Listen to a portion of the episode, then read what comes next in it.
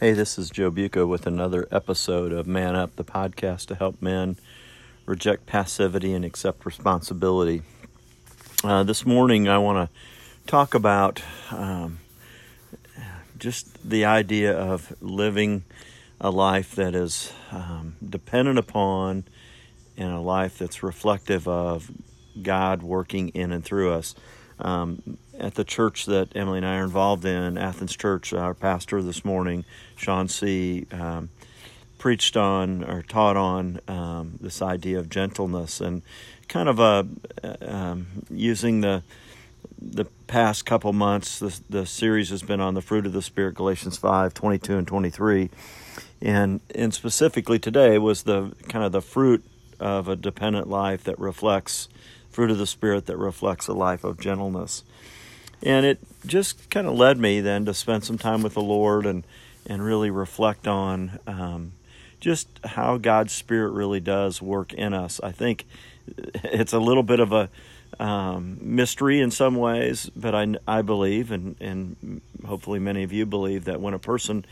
begins that relationship with Christ and they place their trust in Christ as the one who pays for their sin, their forgiveness, and trusting in the fact that the only righteousness we will get,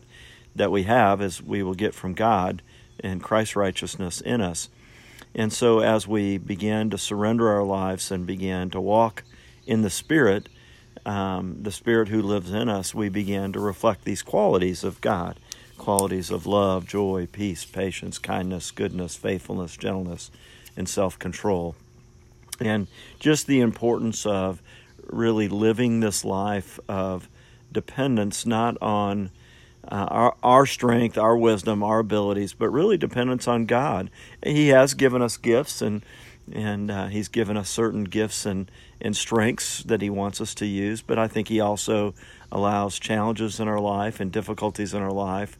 uh, was talking with someone this week just about how difficult many aspects of their life have been and just the anticipation of how God would use that, how He'll use those difficulties in our life to to um, create a greater dependence on Him, create uh, a greater desperation for Him, that uh, create a need that we really need Him to show up and work in and through our lives. So, but this idea today of, of just really being not we've t- I've talked about surrender before, but this idea of being filled with the Spirit, uh, you know, it's not, in my opinion, it's not some um, bizarre experience we have, but it's a really a, a sense of of allowing the Holy Spirit to invade the aspects of our life, not only to um, be in us, to be indwelt with the Spirit, but to begin to be filled with the Spirit. And, and I think it really works itself out in these practical ways of the fruit of the Spirit. Specifically, what Sean talked about today was this idea of gentleness, and that as we are surrendered to the Lordship of Christ, we experience His gentleness. Now, it, it's interesting in my time with the Lord this morning, I was um, reading in Philippians 2 a passage that maybe is very familiar. I actually memorized this on a Campus Crusade summer project back 40 years ago, or more than 40 years ago, 41, 42 years ago. And this was our passage, Philippians 2,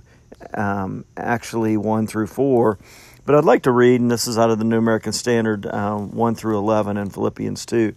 Paul says, If therefore there is any encouragement in Christ, if there is any consolation of love, if there's any fellowship of the Spirit, any affection and compassion, Make my joy complete by being of the same mind, maintaining the same love, united in spirit, intent on one purpose. Do nothing from selfishness or empty conceit, but with humility of mind, let each of you regard one another as more important than himself. Do not merely look out for your own personal interest, but also for the interest of others. And he goes on, he says, Have this attitude in yourselves, which was also in Christ Jesus, who, although he existed in the form of God, did not regard equality with God a thing to be grasped, but emptied himself, taking the form of a bondservant and being made in the likeness of men. And being found in appearance as a man, he humbled himself by becoming obedient to the point of death, even death on a cross. Therefore also God highly exalted him and bestowed on him the name which is above every name, that at the name of Jesus every knee should bow, of those who are in heaven and on the earth and under the earth, and that every tongue should confess that Jesus Christ is Lord to the glory of God the Father. And again, just this idea of what creates humility, what creates gentleness uh, in particular, is this idea that I am surrendered uh, to the Lordship of Christ. And I would say it's synonymous to say I'm surrendered to the Lordship of Christ and be filled with the Spirit. I think those are, if not the same exact thing, very similar things. And, and just this idea that if my life is going to reflect Christ, if I'm going to be loving, if I'm going to be affectionate, compassionate, um, even gentle, um, and if I'm going to have joy in my life, and if I'm going to be united in spirit and intent on one purpose, the purpose of reflecting God, the only way I'm going to be able to do that is to really be filled and to be surrendered to the Lordship of Christ. And so, my prayer for myself today um, is to live out these truths that, that I can humbly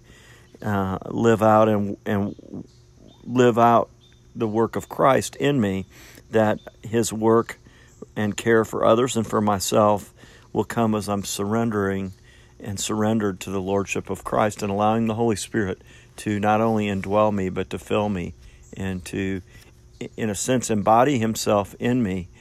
uh, to be embodied with His, His power, His strength, His insight, His fruit, and not my own. So, um, I would encourage you even to spend some time in these scriptures. Um, Galatians 5, where Paul talks about the fruit of the Spirit, 22 and 23, would be a great passage to look at as well. So, hope you have a great day. Thanks.